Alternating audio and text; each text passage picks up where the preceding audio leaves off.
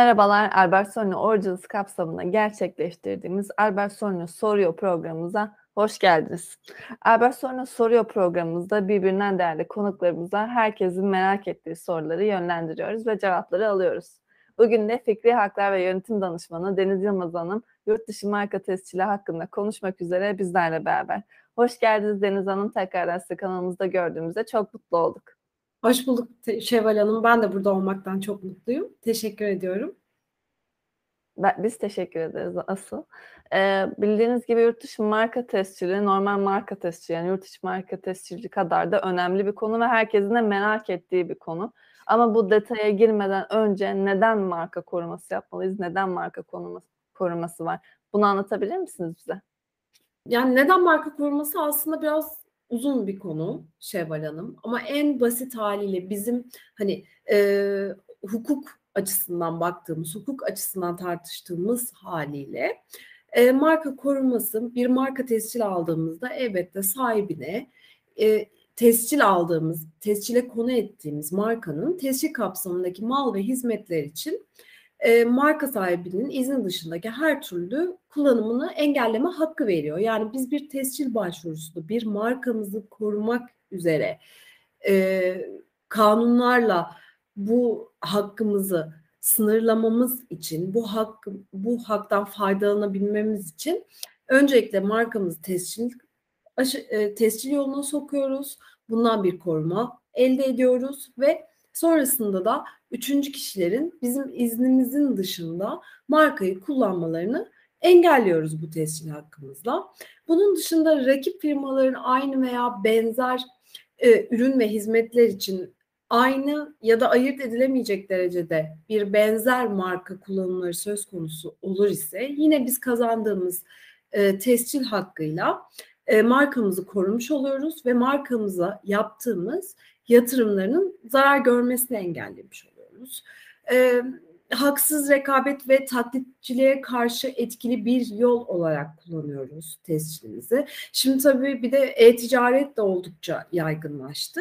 Dolayısıyla e, biz ne yapıyoruz e-ticarette? Bildiğimiz, güvendiğimiz markalara yöneliyoruz. Dolayısıyla bu oldukça önemli bir değer. E, bu değeri de korumak, bu değerin hak sahibinin marka bakımından hak sahibi olmak da elbette önemli oluyor. Dolayısıyla tescil burada da kendi önemini gösteriyor.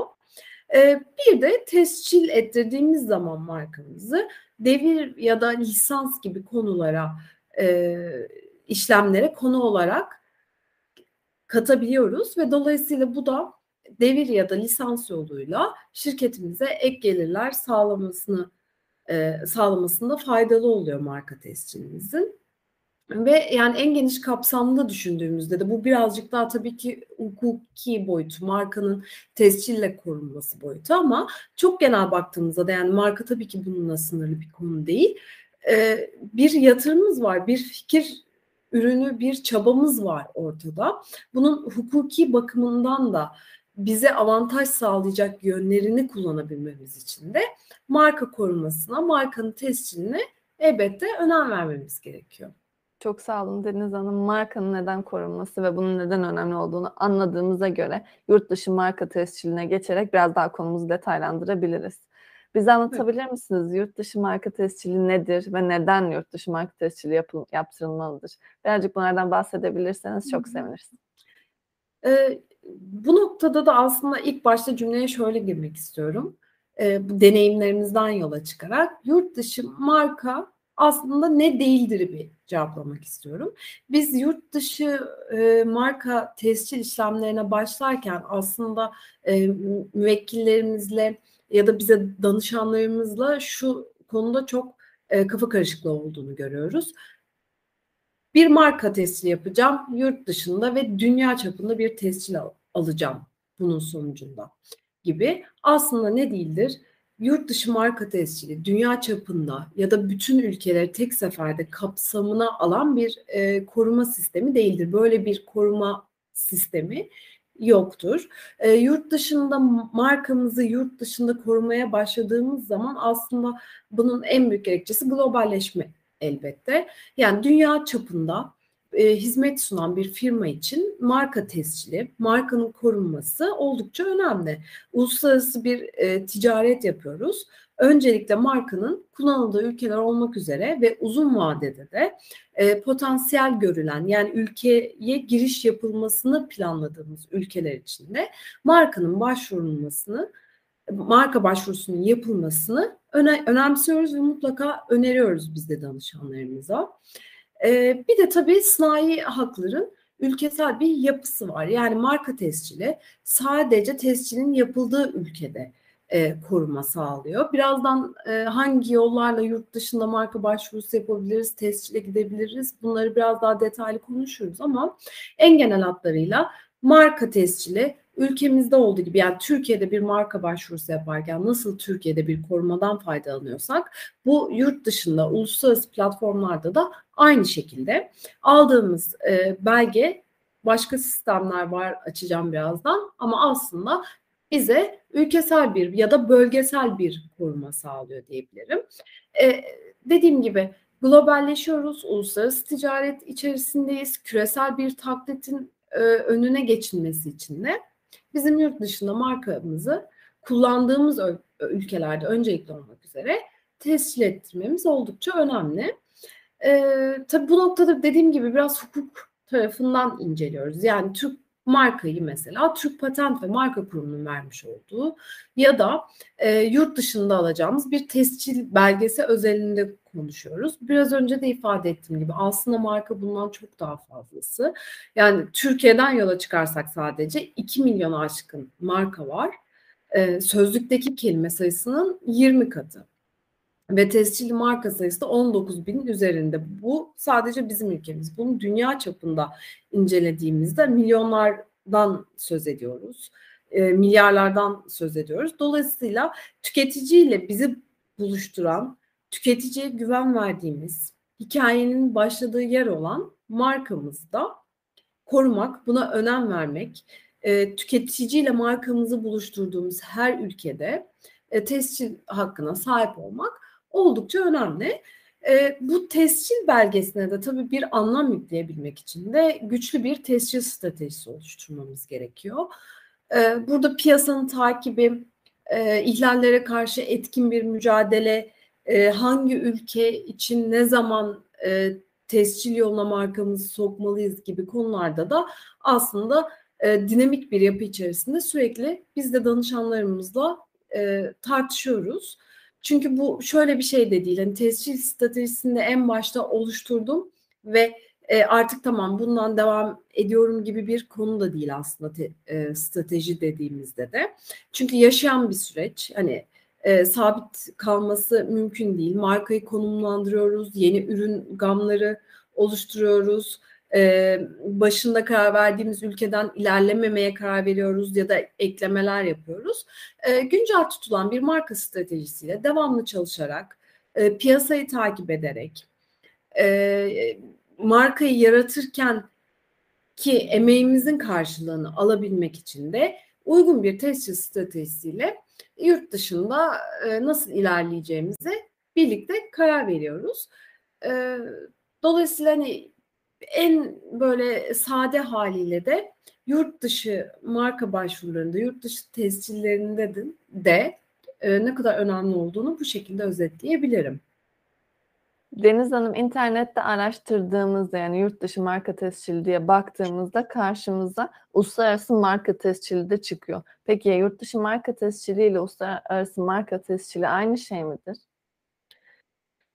Ee, yani tabii ifade ederken e, konuşurken aslında e, aynı şey gibi gözüküyor. Yani yurt dışında bir marka tescili yapacağım. Uluslararası platformlarda bir marka tescili yapacağım gibi. Ama e, kanunen baktığımızda yani sanayi haklar açısından baktığımızda yurt dışı marka tescili aslında birçok yöntemi olan, birçok sistemi olan bir e, işlemin adı yurt dışına marka tescili yapmak gibi. Uluslararası marka tescili ise yine yurt dışına çıkmak istediğimiz istediğimizde sıklıkla duyduğumuz e, yöntem olarak da tercih ettiğimiz WIPO diye bilinen, Madrid başvurusu yapmak istiyorum diye bilinen aslında açılımı e, uluslararası marka tescili olan e, sınai haklar bakımından uluslararası marka tescil denildiğinde bizi WIPO ya da Madrid başvurusu olarak bilinen yönteme yönlendiren bir e, kelime. Yurt dışı marka tescili ise aslında yaptığımız işlem. Yani birçok yöntemi var. Birazdan konuşacağız dediğim gibi. E, bunlara verilen genel adlı yurt dışında marka başvurusu yapmak istiyorum. Yurt dışında marka tescili yapmak istiyorum gibi. Birçok yöntemi varmış da demişken e, yurt dışı marka tescil türlerinden bize bahsedebilir misiniz? E, elbette. E, yurt dışı marka tescillerini aslında e, beşe ayırabiliriz. Bunlardan bir tanesi ilki e, ulusal marka başvurusu. E, burada e, ulusal marka başvurusunda herhangi bir uluslararası ya da e, bölgesel başvuru sisteminden faydalanmadan doğrudan e, ülkelerdeki ofislere yapılan başvurudan söz ediyoruz. E, bunu şöyle örneklendirebilirim. E, mesela biz Türk Patent'te Türkiye'de markamızı başvurusu yapmak istediğimizde Türk Patent ve Marka Kurumu'na e, dilekçemizi sunarak başvuru işlemini doğrudan gerçekleştiriyoruz. Burada da yine aynı mantık. E, böyle tek ya da az sayıda bir ülkede başvuru düşünüldüğünde ya da e, başvuru yapılması düşünülen ülke herhangi bir sisteme dahil değilse e, diyoruz ki ulusal başvuru yapalım. E, ulusal başvuru yapabilmemiz için de ilgili ülkede bir e, vekil meslektaşımızla çalışmamız gerekiyor. E, bu ülkelere ne örnek verebilirim? Mesela Irak. Irak'ta bir başvuru yaptığımız, yapmak istediğimizde Irak herhangi bir sisteme, herhangi bir e, bölgesel ya da uluslararası sisteme üye olmadığı için Irak'ta zaten başka bir seçeneğimiz yok. Doğrudan gidip Irak'taki vekil meslektaşımız aracılığıyla o ülkenin yani Irak Patent Ofisi'nin nezdinde işlemi direkt yapmamız gerekiyor. Ee, böyle bir ulusal marka başvurusu sistemi var. Ee, bir de ikinci ve en çok bilinen ve en çok kullanılan e, başvuru sistemimiz de Madrid uluslararası yani uluslararası marka başvurusu. E, Madrid başvurusunda da e, tek bir başvuru ile Madrid Madrid sistemine üye olan ülkeleri tek tek yine seçerek bir e, uluslararası başvuru gerçekleştirmiş oluyoruz. Sistemde e, şu anda Türkiye dahil e, 110 tane ülke var. Bu ülkeleri e, birazdan Madrid platformunu da göstereceğim. Oradan da kontrol edilebilir hangi ülkeler dahil diye ve e, birden çok ülkeyi tek seferde seçerek başvurumuzu ilerletebiliyoruz. Madrid protokolünde e, şöyle bir şey var söyleyebileceğim. Mesela az önce anlattığım ulusal başvuru sisteminde e, herhangi bir dayanak markanız olmak zorunda değil. Gidiyorsunuz ve istediğiniz markayla e, tabii ön araştırmayı birazdan yine konuşacağız ama diyelim ki artık karar aşamasına geldiniz. Gidiyorsunuz İstediğiniz markayla e, mar ya da markanın istediğiniz e, versiyonuyla, şekliyle, rengiyle e, istediğiniz sınıflar için e, başvurunuzu gerçekleştiriyorsunuz ve orada bir e, bunun dayanak markası sorgulamasıyla karşılaşmıyorsunuz. Ama Madrid protokolü kapsamında bir tescil talebinde bulunabilmemiz için e, talep sahibinin menşe ülkesinde bizim için Türkiye ve Türk Patent ve Marka Kurumu bir marka tescili ya da marka başvurusu olması gerekiyor. Biz buna esas marka ya da menşe e, ülkemizdeki marka gibi hani kullanıyoruz. Duyulabilir bu şekilde. Ve şunu unutmamamız gerekiyor. Madrid başvurusu yaparken de 5 yıl süreyle bizim uluslararası başvurumuz Türkiye'deki markamıza bağımlı halde oluyor. Dolayısıyla da yine bir strateji olarak düşündüğümüzde de Madrid başvurusu Türkiye'deki tescilimize bağımlı olacağından biz genelde Türkiye'de tescil süreci tamamlanmış, daha risksiz olan bir markaya dayandırılarak uluslararası başvuru yapılmasını öneriyoruz. Bu esas markamızla da hem markamızın aynı olması gerekiyor hem markanın kapsadığı mal ve hizmetlerin tamamını ya da bir kısmını yani eksiltebiliyoruz, çıkartabiliyoruz ama ekleme yapamıyoruz. Aynısı olması gerekiyor. E, bu koşulları sağladığımız zaman da uluslararası marka başvurusu için başvurumuzun uygun olduğunu düşünüyoruz. E, şimdi bazen e, şöyle karışıklıklar da söz konusu olabiliyor. Mesela biz 2020 yılında e, Çin ve Rusya örneğinden devam edelim. Bu iki ülkeyi seçerek WIPO başvurumuzu gerçekleştirmişiz. E, işte 2020 yılında başvuru için tarihimizi almışız, başvuru numaramızı almışız ve bugün 2022'de bugün e, Almanya ülkesine eklemek istiyoruz. Evet işlemi gerçekleştiriyoruz. Evet bizim başvuru numaramız ve başvuru tarihimizde bir değişiklik olmuyor. Ama her ülkeyi e, başvurumuza dahil ettiğimizde aslında o ülkeye girdiğimiz tarih bizim esas başvuru tarihimiz. Yani Almanya'da bir uyuşmazlıkla karşılaştığımızda, Almanya'da bir e, dava ile ya da böyle mahkeme nezdinde ya da e, itiraz vesaire gibi böyle kullanım sunmamız gereken konular ile karşılaştığımızda, bir olumsuzlukla karşılaştığımızda bizim aslında başvuru tarihimiz o ülkeye girdiğimiz tarih gibi değerlendirilmesi gerekiyor. Bu da böyle çok e, sık karıştırılan bir konu olduğu için WIPO Madrid başvurularında bunu da eklemek istedim.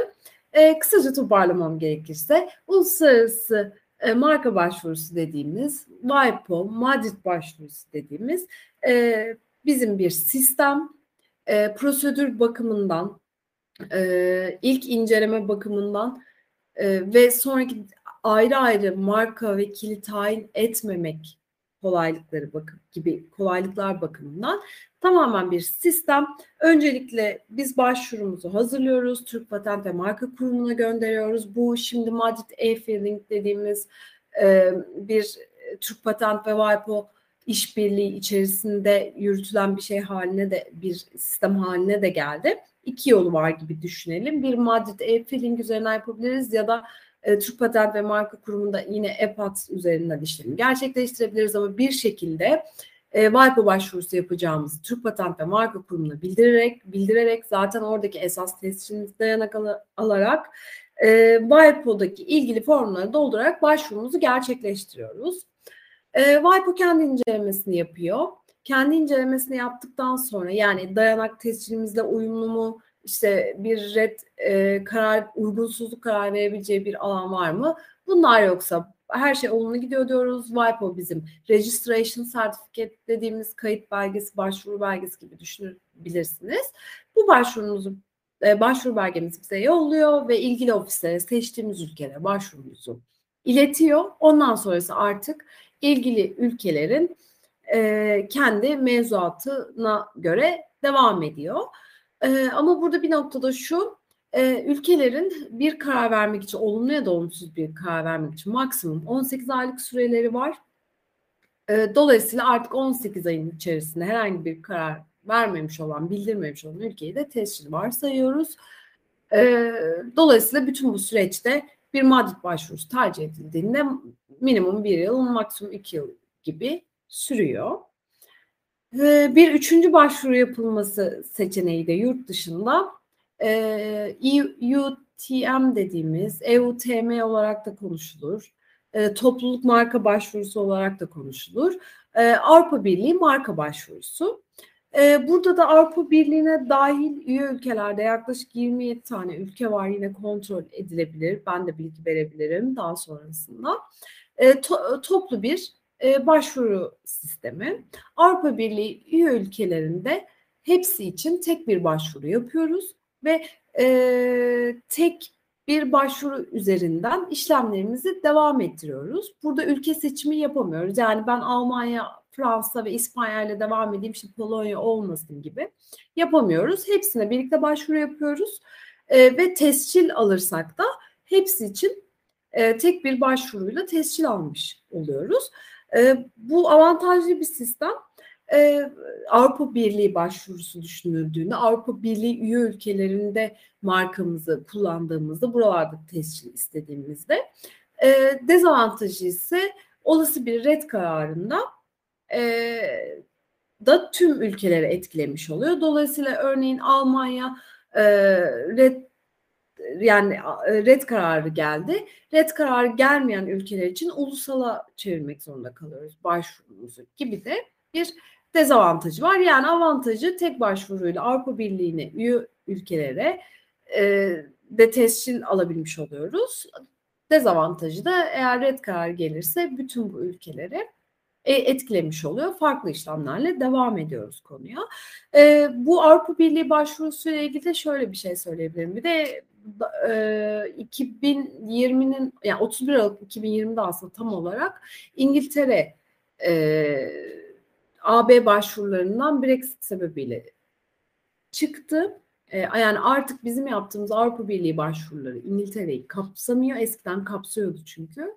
E, şu anda hani bunu bilerek Avrupa Birliği başvurusunu düşüne, düşünebiliyoruz. İngiltere istiyorsak eğer İngiltere için ayrı bir başvuru gerçekleştiriyoruz.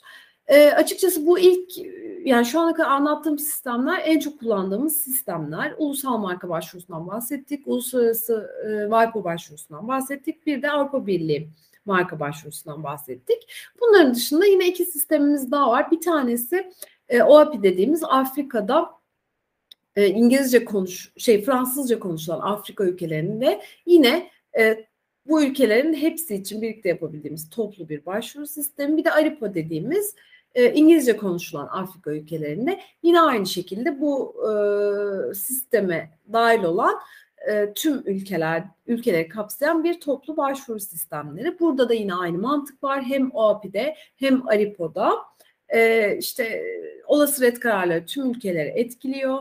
Tek tek ülkeleri içinden seçemiyoruz ve e, işte tescil olursa da yine o kapsamdaki tüm ülkelerde tescil edilmiş e, sayılıyor.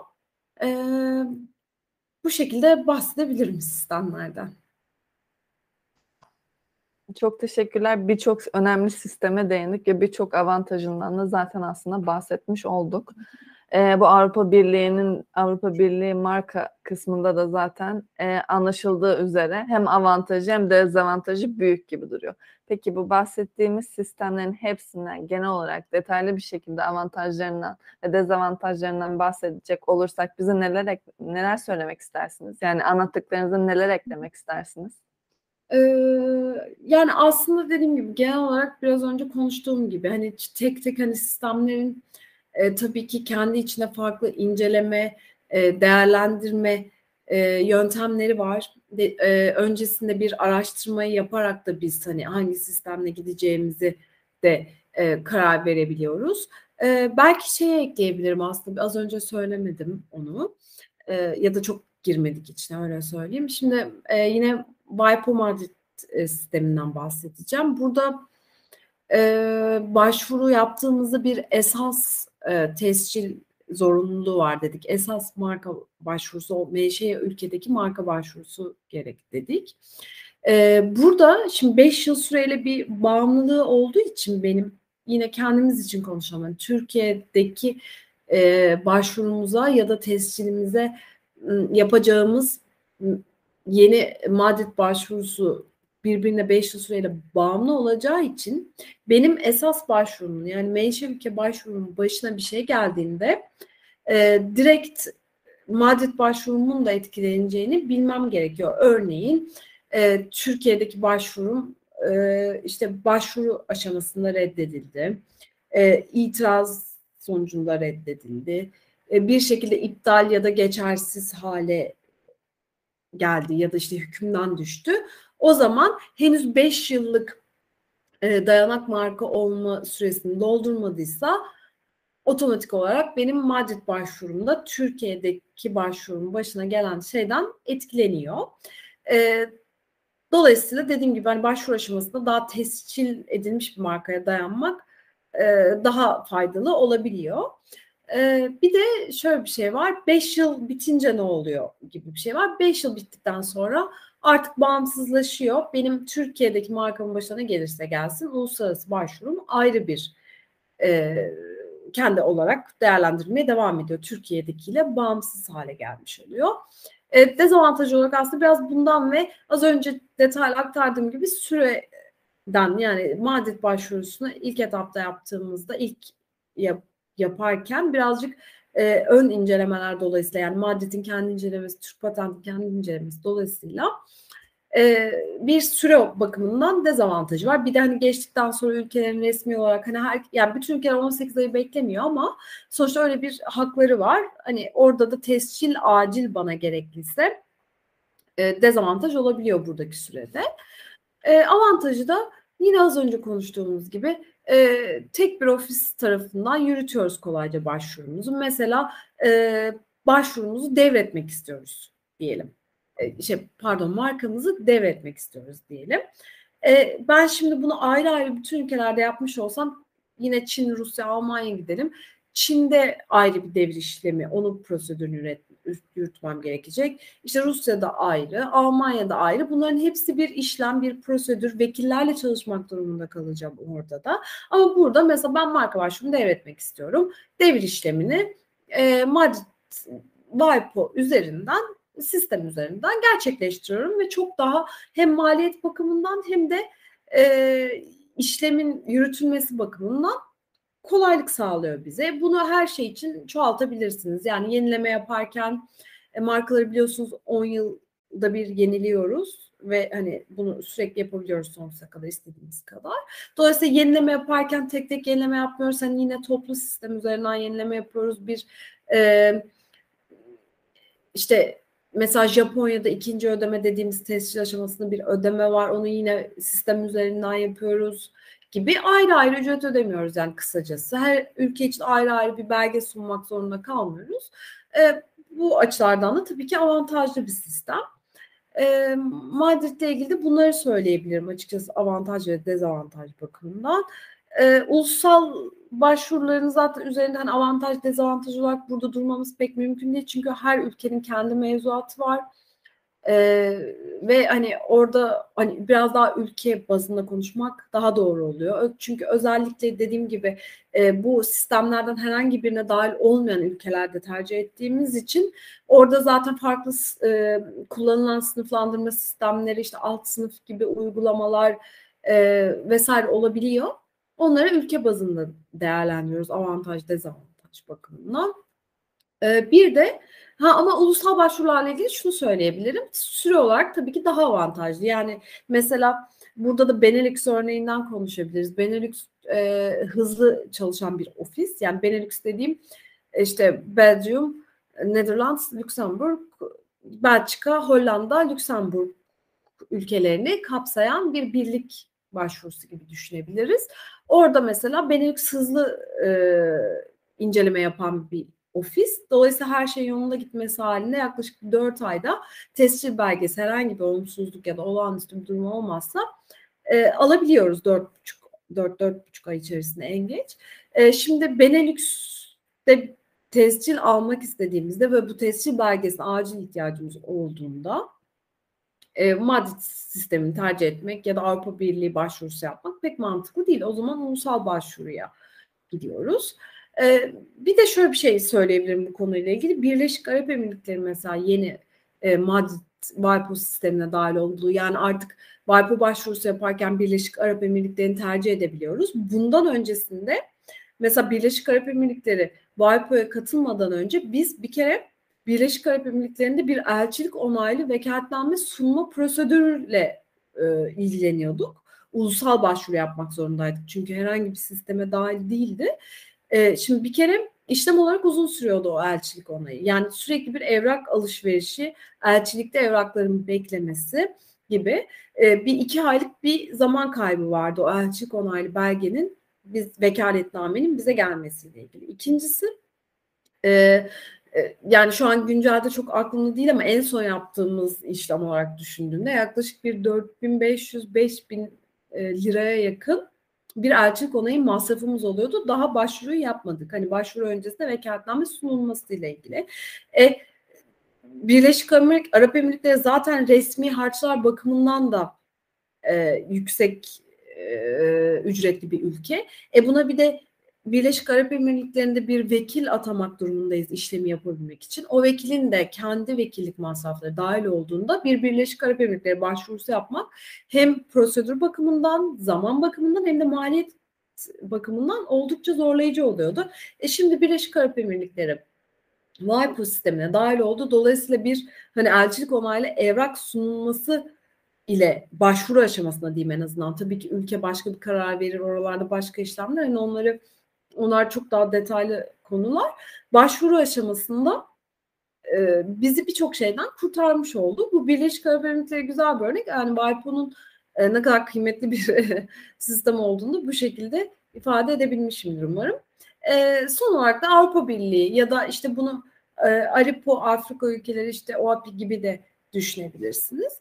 E, orada da tabii ki en büyük avantajları işte tek ofis, tek başvuru, daha düşük maliyet, e, kullanım koşullarında kolaylık diyebilirim. Bunu da şöyle açıklayabilirim. E, Avrupa Birliği e, üye ülkelerine başvuru yaptığımız aslında artık birçok ülkede de yani e, tescil tarihinden sonra sonra yani 5 yıl geçtikten sonra artık sizin e, kullanım ispatı sizden kullanım delili istenmesine açık hale geliyorsunuz.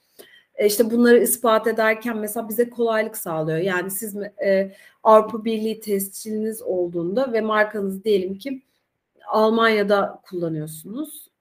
Tüm tescil için Almanya'daki kullanımınızı kanıt olarak gösterebiliyorsunuz gibi. Hani tabii bunlar biraz daha detaylı, daha teknik konular belki başka bir videoda daha detaylı konuşulabilir.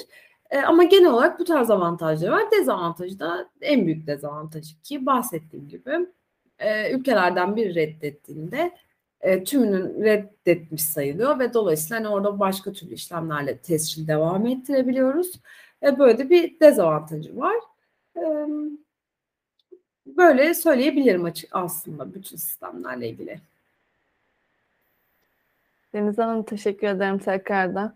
Diyelim ki o zaman ben başvuru yapmaya karar verdim. Yurt dışı, uluslararası marka tescili veya yurt dışı marka tesciline başvuru yapacağım.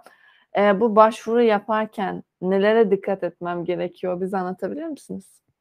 Hı. Ee, tabii.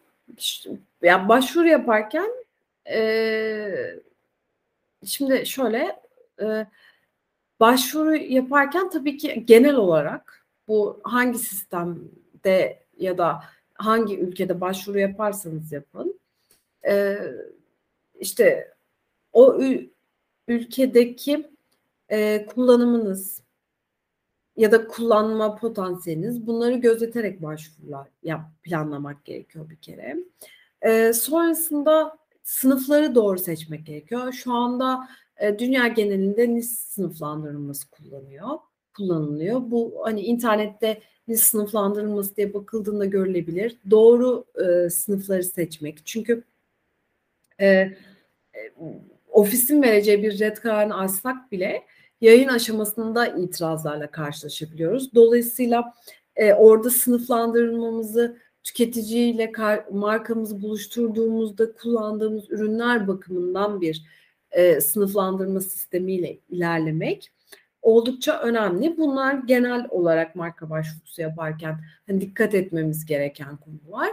E, marka başvurusunda mark ilk yaptığımızda kullandığımız markanın artık işlemlerde olacağını bilmek gerekiyor. Yani bana çok fazla şey geliyor. Biz bu markamızı revize edebilir miyiz? İşte logoda ufak şöyle bir değişiklik yaptık. Bunu e, mevcut başvuruda ya da mevcut tescilde değiştirebilir miyiz? Revize etmek diye bir e, kelime var. E, böyle bir şey yok. Yani başvuru yaparken nasıl yaptıysak marka başvurumuzu artık süreç o şekilde devam ediyor. O marka mevcut marka başvurusu ya da tescilinde bir değişiklik yapamıyoruz. Dolayısıyla doğru yapabilmek önemli. Ee, uluslararası bir başvuru yapıyorsak e, esas tescille yani çokça tekrar ettik videonun başında birebir aynısı olmasına dikkat etmemiz gerekiyor. Yani burada birebir aynılık e, her şey yani ilave bir şekil, renk, bir e, düzen yani getiremiyoruz. Bütün unsurlar birebir aynı olmak zorunda. Başvuru sahibi, başvuru sahibinin adresi, sınıflar gibi. Buna da dikkat etmemiz gerekiyor. Ee, yani eğer e, madet başvurusuyla ilerleyeceksek ve Türkiye'deki başvurumuzu, dayanak başvurumuzu kullanmak istemiyorsak ya baştan Türkiye'de yeni bir başvuru yapıp sonra onu dayanak alarak e, uluslararası bir başvuru yapacağız. Ya da e, işte dediğim gibi e, esas marka başvurusu aramayan yöntemlerle devam etmeyi tercih edeceğiz. Ee, çeviri yaparken biraz dikkatli olmak gerekiyor. Çünkü e, WIPO inceleme yaparken alacağımız uygunsuzluk kararları, bunlara vereceğimiz yanıt e, gibi şeyler de süreci biraz uzatabiliyor. Dolayısıyla mal ve e, hizmetlerimiz için başvuru formunu doldururken e, uygun doldurmak, çevirilerini de düzgün yapmak gerekiyor ki o aradaki uygunsuzluk kararı, yanıt verilme e, sürecinde bertaraf etmiş olalım. E, zaten bu yüzden de aslında marka vekilleriyle bu alandaki uzman kişilerle çalışmayı da her zaman öneriyoruz. Yani yapılabilir, bireysel olarak da yapılabilir bu başvurular. E, ama böyle önemli noktalar var. E, çeviri yaparken de şunu önerebilirim. Madrid'in bir e, Goods and Services Manager diye bir e, alanı var. Orada bir Türkçe versiyon da var. E, oradan faydalanılabilir. E, bunun dışında da söyleyebileceklerim. Hani onun dışında zaten dediğim gibi esas e, başvuru dayanak alınmayacak sistemlerde istediğimiz gibi ilerleyebiliyoruz. Sınıf bakımından ya da marka bakımından bir e, kısıtlayıcı bir durum söz konusu değil. E, bu şekilde aktarabilirim. Tekrardan çok teşekkür ederim Deniz Hanım. Ee, önceki sorular soruları cevaplarken bir ön araştırmadan bahsetmiştiniz. Dilerseniz ona bir değinelim. Yani Tabii. yurt dışında ön araştırma nedir? Ön araştırma süreci nasıl ilerler? Bize anlatabilir misiniz? E, tabii. E, ön araştırmayı e, sınai hakların her alanında olduğu gibi e, markada da yurt dışı markada da önemsiyoruz. E, çünkü ön araştırma yaptığımızda bir yani bu sadece marka değil tüm sınai haklar için bir ön araştırma yaptığımızda aslında o ülkedeki markamızın durumunu, e, riskleri görebilmiş oluyoruz bu araştırmayla birlikte. Hem bu e, marka başvurusundan önce hem de bir e, strateji belirlemeden de önce bunu çok boyutlu düşünebilmek gerekiyor. Bunu da e, yani nasıl diyeyim mesela hangi sınıflarda tescil ettirmeliyim markamı? E, nasıl bir riskle karşılaşabilirim? Bu karşılaştığım risk yüksek mi? Daha düşük bir e, boyutta bir risk mi? E, bu tahmin ettiğim, öngördüğüm risklerle karşılaştığımda bunlara karşı nasıl aksiyon alabilirim gibi bu soruları cevaplayabileceğimiz e, tescil başarı şansını ölçtüğümüz bir araştırma şekli. E, tabii ne karşımıza ne sonuç çıkıyor bu araştırmada? Benim tescil talep edeceğim markanın e, aynısı ya da benzeri var mı? Bunu aslında araştırmış oluyoruz. E, yurt dışında ücretsiz araştırma yapabileceğimiz ve e, sonuçları güncel olan e, platformlar var. E, birazdan ekran paylaşarak göstereyim bunları. E, bir taraftan da aslında e, şey var, güncel olmayan ya da online ya da ücretsiz ulaşamadığımız veri tabanları olan ülkeler var. E, bu buralarda da e, yine vekil aracılığıyla ya da araştırma e, yazılımları var. Onları kullanan Türkiye'deki bir vekil aracılığıyla ya da e, işte yurt dışındaki doğrudan Çin'deki bir vekil örneğin Çin'de araştırma yaptırmak gibi e, ilerlenebilir. Ücretsiz kullandıklarımızda şöyle ekranımı paylaşarak göstereyim isterseniz uygunsa. E, ben buraya açmıştım. Yani araştırma konusunu e, siz sormasanız ben zaten mutlaka değiniyorum. E, çok önemli bir konu. Burada mesela WIPO, Magic Monitor dediğimiz alandayız. Bu alanda Simple Search, Advanced Search gibi sol tarafına bazı araştırma şekillerinin yani detaylı da basit arama yapabileceğimiz alanlar var. Ee, mesela diyelim ki Deniz'de bir marka başvurusu yapmak istiyorum. Search kısmına Deniz yazdığımda WIPO, Madrid aracılığıyla Deniz diye benim e, tescil talep etmeyi planladığım markam ve buna benzer bu kelimeyi içeren markaların hepsini bana döküyor. E, buradaki önemli olan şey e, bunların WIPO Madrid başvurusu olduğunu unutmamamız. E, mesela şöyle bir Advanced Search'tan göstereyim bunu yine deniz olarak. Örneğin trademark kısmına deniz yazıyorum ve deniz diye markanın e, mesela 25. sınıfta yani diyelim ki ben bir e, t-shirt e, şey yapacağım. Yani t-shirt üreteceğim. Ürün, ürünüm tişört ve buna deniz markasıyla nerede diyelim? Örneğin çıkmayacak bir şey. Mesela Fransa seçelim. Fransa'da 25. sınıfta Deniz diye bir marka var mı yok mu görmek istiyorum. Buralardan detaylandırabiliriz. Mesela e, holder'a bir şey girerek rakiplerimize bakabiliriz e, gibi ya da e, Türkiye'deki numarasını biliyorsak ya da işte menşe ülkedeki basic no kısmını kullanabiliriz. Hususi bir e, mevcut bir uluslararası başvuru arıyorsak bu alanı kullanabiliriz gibi. Mesela search dedim şu anda. Bu kriterlerle deniz e, markası için 25. sınıfta Fransa ülkesinde bir başvuru var mı yok mu bunu araştırıyor. Bir sonuç bulamadı. Mesela denizi çıkarayım. 25. sınıfta Fransa'da Vibe aracılığıyla başvuru yapmış bütün markaları bana döküyor.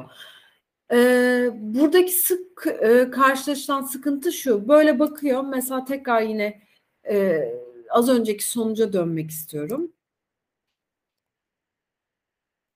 Tekrar bu arada bu sayfaya herkes ulaşabiliyor mu? Evet, bu online kontrol edilebilir. E, ücretsiz kontrol edilebilir. Herkese açık bir platform. Dolayısıyla herkes girip kontrol edebilir. Herhangi bir üyelik, şifre ya da ücret istemiyor. Tekrar e, markam Deniz, e, sınıflandırmam 25, seçilen ülke Fransa olarak tekrar bir arama yapıyorum. Baktım yok. E, şimdi evet bu sonuç bize çok şey gösterir ama bir taraftan da hala Fransa'da bir başvuru e, olabileceği e, aklımızdan çıkartılmamalıdır. Yani burada biz bir e, başvuru göremedik diye o Fransa'da deniz diye 25. sınıfta bir marka başvurusu ya da tescili yok diye yorumlamıyoruz bunu. Çünkü e, Fransa biliyorsunuz bir Avrupa Birliği ülkesi. E, bir Avrupa Birliği marka başvurusu yapılmış olabilir. Bunu da kontrol etmenin bir yolu var. Bu da ee, Avrupa Birliği marka başvurularını kontrol ettiğimiz, araştırma yapabileceğimiz veri tabanı yani internet sitesinin adresi. Bu da yine aynı şekilde herkes için açık, ücretsiz ve herhangi bir üyelik istemiyor. E, buraya girdikten sonra işte Tradesmark'tan yani ben öyle giriyorum. Trademarks'tan işte Search Availability yapalım. Bu ekran önümüze düşecek. E, şurada E, buraya az önce yaptığım gibi sadece deniz yazarak search yaparak da bütün deniz içeren markaları görebilirim. Ya da advanced search dediğimizde e, yine deniz diyelim ve e, sınıf seçmek isteyeceğim.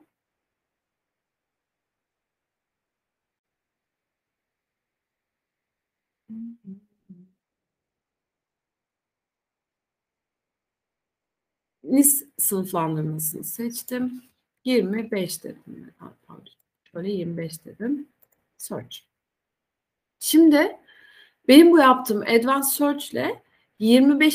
sınıfta deniz birebir ve deniz ifadesini yani başına sonuna işte iki harf, üç harf ya da işte deniz ve e, Albert Solino diyelim öyle de olmuş olabilir marka başvurusu. Bunun gibi türetilmiş e, eklenmiş yani birebir değil sadece benzerliği olan markaları da benim için döküyor.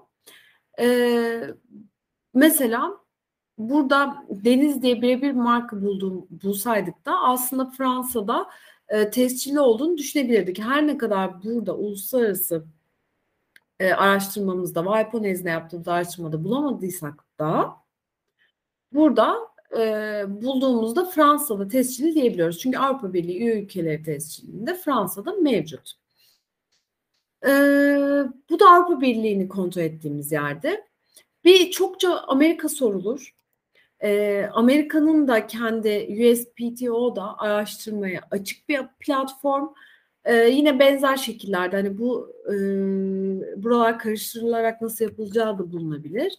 Markamızı yazdığımızda e, şu an şu anda sistemde bir şey var ama aslında markamızı da oraya yazayım tekrar bir daha deneyelim.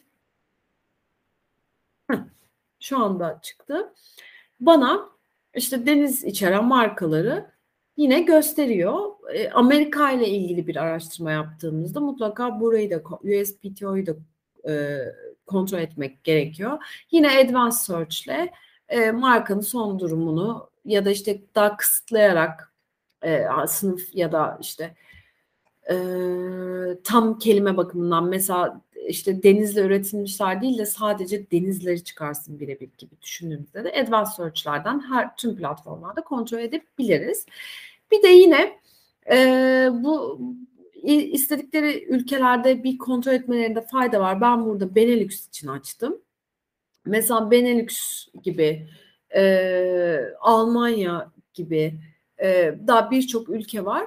Bazı ülkelerinde online kontrol edebilir veri tabanları açık ve ücretsiz.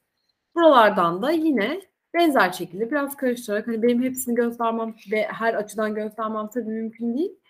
Ee, bize bu sonuçları görebileceğimiz araştırmaları yapabilirler. Ee, bazı ülkeler var ki sonuçları dökse de biz tavsiye etmiyoruz. Bize danışanlarımız sorduğunda e, mesela özellikle Orta Doğu ülkelerinde, Afrika'nın bir kısmında gibi böyle e, sonuçlar çok güncel olmuyor. Yani en son mesela iki ay, üç ay önce yapılmış bir başvuruyu gösteriyor bana. Oysa ki arada yeni başvurular yapılmış ve benim tescil talebime engel olabilecek baş, nitelikte başvurular oluyor. Dolayısıyla bazı riskli ülkelerde yani ya online kontrol edilemeyen ya da online kontrol edilebilse bile veri tabanları e, güncel olmayan ülkelerde de dediğim gibi bir e, vekil meslektaşla çalışmak ya da e, en güncel verileri döken bir e, araştırma e, veri tabanı kullanan vekillerle çalışmak her zaman daha faydalı olacaktır.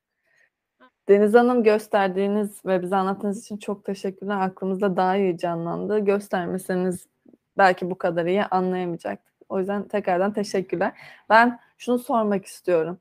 E, diyelim ki Deniz adına bir marka tescili yapmak istiyoruz. Yurt dışı marka tescili yapmak istiyoruz ama işte Deniz'en var veya Deniz işte orada görmüştüm. Deniz Çoken diye biri vardı sanırım ona biz deniz token diye bir başvuru yapmak istesek burada bir problem olur mu? Yani isim benzerliği ile alakalı bir problem çıkar mı? Ee, ya şimdi oradaki değerlendirme süreci açıkçası burada konuşabileceğimiz kadar e, şey değil. Yani daha derin bir konu. Ülkesine göre değişiyor. E, aynı sınıflarda olup olmadığınıza göre değişiyor. E, yani mesela yan yana geldiğinizde tüketici nezdinde karıştırılabilir olup olmadığınıza göre değişiyor. Ee, bazı ülkeler e, ben, başvuru yapıldığında e, kendisi benzerlik yani birebirden söz etmiyorum zaten hani birebir artık hani bambaşka bir konu ama bir benzerlik söz konusu olduğunda e, şey bu benzerliğe göre de red kararı verebiliyor. Yani senin red mesela Çin diyelim. Seni reddediyorum çünkü aşağıdaki benzer markaları buldum diye bir red kararı geliyor bize. Bazı ülkelerde e, mesela Avrupa Birliği e, ve Avrupa Birliği üye ülkeleri diyebilirim. Benzerlik araştırmasını ofis yapmıyor. Yani çok böyle birebir bir marka yoksa ya da böyle hem birebir hem aynı sınıfta vesaire e, bize red kararı vermiyor. Peki ne olacak? O zaman geçecek mi her marka? Yani ofisten geçiyor mesela ama yayın aşamasında e, eğer markaların yayına çıkmış markalar takip ediliyorsa o zaman e, bize firma itiraz ediyor. Yani bizden önce başvurusu olan ya da tescili olan firma e, bize bu markasına dayanarak itiraz ediyor ve sonra artık hani argümanlar konuşuyor ya da etmiyor ve bizim markamız tescil oluyor. Şimdi orada daha marka özelinde, ülke özelinde konuşmak çok daha öyle bir yorum yapmak çok daha e, sağlıklı olur. Ama tabii ki ne diyoruz? Yani e, mümkün mertebe işte bu araştırma o yüzden var. E, bu araştırma sonuçlarını alıp e, eğer çok böyle karıştırılma ihtimali olan reddimize sebep olabilecek bir markalar tespit ettiysek giriş yapacağımız ülkede en mümkün mertebe o markadan uzaklaştırmak gerek, uzaklaşmak gerekiyor. Ama bunlar dediğim gibi çok genel yorumlar. Marka özelinde, ülke özelinde e, ilerlemek çok daha mantıklı. Deniz Hanım dilerseniz ihlaller konusuna da bir giriş yapalım. E, yurt dışında bir ihlal olup olmadığı ile ilgili markamızın takibini nasıl yapabiliriz? Şu an ben markamın takibi, takibini yapacak olsam bunu nasıl gerçekleştirebilirim? Bize anlatabilir misiniz? Ee, tabii. Ee, bu konuda e, bizim e, sunduğumuz bir mesela gözlem, dünya çapında gözlem hizmeti var. Bu e, bununla ilgili biz e, bizden bize bu hizmetten faydalanmak için taleple gelen e, danışanlarımız, müşterilerimiz e, bazen şey de diyor bunu hani e, marka izleme e, yapıyor musunuz? İşte gözlem diyen oluyor. Hani her iki türlü de ifade edilebilir. E, biz dünya çapında gözlem hizmeti e, diyoruz. Bundan bahsedebilirim. Burada da e, yurt dışında tabii e, hem biz takip ediyoruz hem de bu konuda bir firmayla aracılığıyla bu hizmeti veriyoruz tüm dünyada. Gözlem hizmetiyle de e, markanızın birebir aynı ya da benzeri bir marka yayına çıktığında tüm dünyada bize e, ha, haber veriliyor. Yani bize bir bildirimde bulunuyor. Biz de e, gelen yayına çıkmış markaları ayıklayarak e, yani itiraz edebileceğimiz, e, birlikte var olmak istemeyeceğimiz, e, bizden e, e, tüketici nezdinde bizim markamız gibi anlaşılabilecek ya da işte bazen şeyler e, o ülkedeki distribütörler fark ediyor o ülkede bir başvurunuzun olmadığını ve onlar başvuru yapmış oluyor. Yani kötü niyetli bir başvuru olmuş oluyor. İşte bu tarz markalar yayına çıktığında biz de onları bir süzgeçten geçirerek e, size iletiyoruz. E, ve daha sonra hani bu yayın aşamasında, yayın süresi içerisinde bizim de e, önce tarihli bir markamız varsa o ülkede ya da dediğim gibi başka türlü bir argüman sunabileceksek işte kötü niyet gibi vesaire o ülkede e, itiraz işlemlerini başlatıyoruz. Şimdi e, burada şey tabii akıllara geliyor ya ben bunu hani işte az önce gösterdiğiniz şekilde de tespit edebilirim. Hani girersiniz bir arada bir bakarsınız e, Deniz diye bir marka var mı yok mu? Aa görürsünüz, aa dersiniz ki işte benim önce tarihli şöyle böyle bana benziyor ama şimdi o yayın süresini kaçırmış oluyorsunuz. Şimdi yayında e, tespit edilen bir ihlale ya da bir benzer markaya ya da birebir itiraz etmekle artık o itiraz edebileceğimiz nitelikteki markanın tescil olduktan sonra tescilini iptal etmeye çalışmak arasında hem süreç hem süre hem de maliyet açısından oldukça fark var. E, yayın aşamasında eğer haklıysak, eğer e, itirazımız kabul edilirse sunduğumuz argümanlar işte kullanımlarımız vesaire e, zaten o markanın artık tescil olma şansı o marka için konuşuyorum o ülke için kalmıyor. İptal yani daha tescile girmeden zaten itirazınızla iptal etmiş oluyorsunuz karşı tarafı.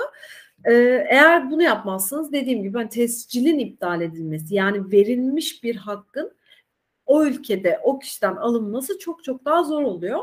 Ee, dolayısıyla biz hani dünya çapında gözlem hizmetini mutlaka e, öneriyoruz kendi danışanlarımıza da. Ee, yani bir de şöyle tabii bu işin e, şöyle bir noktası da var aslında bunu da söyleyebilirim burada. Çok da her zaman çok da e, agresif davranmıyoruz. Yani yani tabii ki ciddi bir ihlalse sessiz kalmıyoruz ama her bulduk bu gözlem hizmetinin sonunda işte her bize benzeyen birebir e, ne kadar yayına çıkmış marka varsa itiraz edelim gibi bir e, agresif bir strateji de her zaman gütmüyoruz. Burada mesela bu gözlem hizmetiyle belki de birlikte var olma anlaşmaları yapıyoruz. Yani elbette benim e, markamın gücü bir noktada e, tek olmasına bağlı. Hani tabii ki bundan faydalanıyoruz ya da hani e, bütün firmaların bir çatı markası var. Elbette onunla ilgili böyle bir e, ihlalle karşılaştığımızda sessiz kalmıyoruz. Ama bazen de mesela e, daha küçük bir markam için ya da e, bir rakip stratejisi olarak birlikte var olma anlaşmaları yapabiliyoruz ya da e, birlikte var olmaktan rahatsız olmadığımızı düşünüyoruz. Bu gibi durumlarda da yani her yayına çıkan markaya da hop itiraz edelim gibi bir e, agresif bir tavır sergilemiyoruz. Burada biraz e, niteliğe bakıyoruz ve bu niteliğe göre bir strateji belirliyoruz. Evet ya bu konu tabii bu kadar böyle hızlı hızlı geçiyorum ben böyle bir konu değil. Eğer yani videomuzu izleyenlerin bir sorusu olursa da ya da daha detaylı bilgi almak istedikleri bir konu olursa da hem bu gözlem hizmeti hem araştırmalar hem konunun geneliyle ilgili de olabilir ya da ihlal karşısında nasıl bir e, tavır sergileyelim, nasıl aksiyon alalım gibi. E, direkt bizimle iletişime geçebilirler ya da işte hani videonun altında e, yorumlarda paylaşabiliriz, tartışabiliriz, konuşabiliriz. E, dolayısıyla hani ben bu ihlaller konusunu böyle daha kısaca toparlayabilirim. Çok teşekkürler. Sizin de dediğiniz gibi izleyicilerimiz böyle önemli konular hakkında bilgi edinmek isterse yani izleyicilerimiz eğer böyle önemli konuları kaçırmak istemiyorsanız ve tüm detaylarıyla öğrenmek istiyorsanız kanalımıza abone olup bizi takipte kalabilirsiniz. Yorum da atabilirsiniz Deniz Hanım'ın da dediği gibi. Ayrıca albersona.com slash iletişim slash'ten de bize ulaşabilirsiniz. Deniz Hanım son bir sorum kaldı. Bu da çok önemli bir soru ve seyircilerin de çok merak ettiği bir soru olduğunu düşünüyorum. Deniz Hanım, uluslararası marka tescil ücretleri nedir? Ee, evet. yani şöyle ücretler tabii şey yani en çok merak edilen şey çünkü yurt dışında bir marka başvurusunda bulunmak elbette maliyetli. Ama bu e, seçilen sisteme, seçilen ülkeye, e, hatta yani sınıf sayınıza ve hatta markanızın renkli olup olmamasına kadar e, ücretleri değiştiren bir bir yapı var ücretlerle ilgili. E, yani burada şu ama genel mantığı şöyle düşünebiliriz. Bir Madrid başvurusu yaptığımızda şunu unutmamamız gerekiyor. Türk patenti ödediğimiz bir harç masrafımız var menşe ülke olarak e, WIPO'nun kendisine ödediğimiz bir basic fee dediğimiz bir e, WIPO'nun kendi harcı var. Bir de orada seçtiğimiz e, ülkeye göre her ülkenin ve sınıf sayısına göre değişkenlik gösteren bir e, ülkeye ödediğimiz bir harç söz konusu. Bir de tabii işte vekile çalışıyorsanız peşine vekil ücretleri geliyor. E, buna nereden bakılabilir? Madrid Fee Calculation diye hani internette aratıldığında Madrid'in e, ücretlerinin hesaplandığı platforma ulaşabilirler. E, Madrid için bunu söyleyebilirim. Avrupa Birliği'nde dediğim gibi e, Avrupa Birliği ofisinin nezdinde başvuru yaparken de Avrupa Birliği ofisinin kendi e, harcı var. Bunu ödememiz gerekiyor. Yine sınıfa göre değiş, değişkenlik gösteriyor. Eğer yurt dışında bir vekil aracılığıyla yapacaksak bu işi e, oradaki vekilin ücretleri oluyor. Türkiye'de de bir vekilimiz varsa tabii ki o da dahil oluyor. Bu her olduğu gibi. Eğer ulusal bir başvuru yapacaksak yani doğrudan ülkeye bir başvuru yapacaksak yine ülkedeki vekil ve ülkenin kendi resmi harçları söz konusu oluyor. Ee, yani böyle söyleyebilirim genel olarak. Hani kontrol edilebilir en rahat kontrol edileni e, dediğim gibi WIPO'dur. Oradan karşınıza çıkacak yurt dışı masrafı net olarak görebilirsiniz.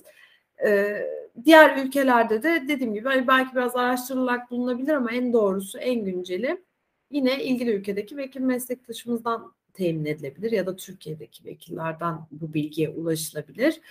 E, Country Index diye bir e, sayfayı yine önerebilirim. Burada da hani ülkeler ve ülkelerdeki prosedürlerle ilgili e, bilgi alınabilir. E, çok sık güncellenmesi bile yine kullan, kullanılabilir platformlardan bir tanesi. E, ücretlerle ilgili de bu şekilde bir yanıt verebilirim. Çok teşekkür ederim Deniz Hanım. Benim başka bir sorum kalmadı. Sizin eklemek istediğiniz bir detay var mı?